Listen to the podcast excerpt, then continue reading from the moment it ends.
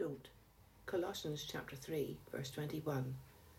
Fathers, don't provoke your children so that they won't be discouraged.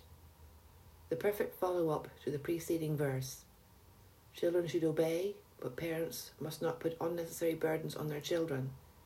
It is easy to allow the weight of legalism to infiltrate our families, and we construct all kinds of perfunctory rules and regulations which are really just a tool to control.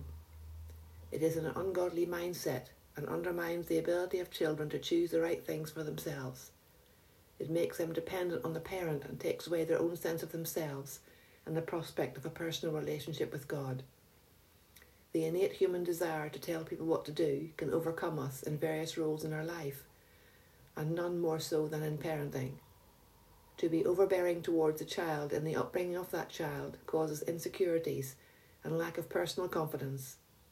It encourages dependence on us as fragile human beings and not on the living and true God who is searching for his children.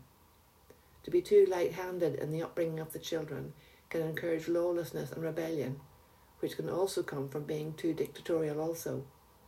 We work out the upbringing of our children with fear and trembling, and dependent on the grace and mercy of the Lord to direct our paths and bring our children safely into the heavenly fold. We should be more encouraging of them rather than the constant correction and punishment that some families follow. This is not helpful to the child. It could quite easily tip into abuse and taking away the fundamental rights of the child. We aim for a godly, faithful, sincere relationship that guides our children into all truth, but realizing that we cannot dictate their final characters or personalities, but leave that in the loving hands of God. Perhaps less is more.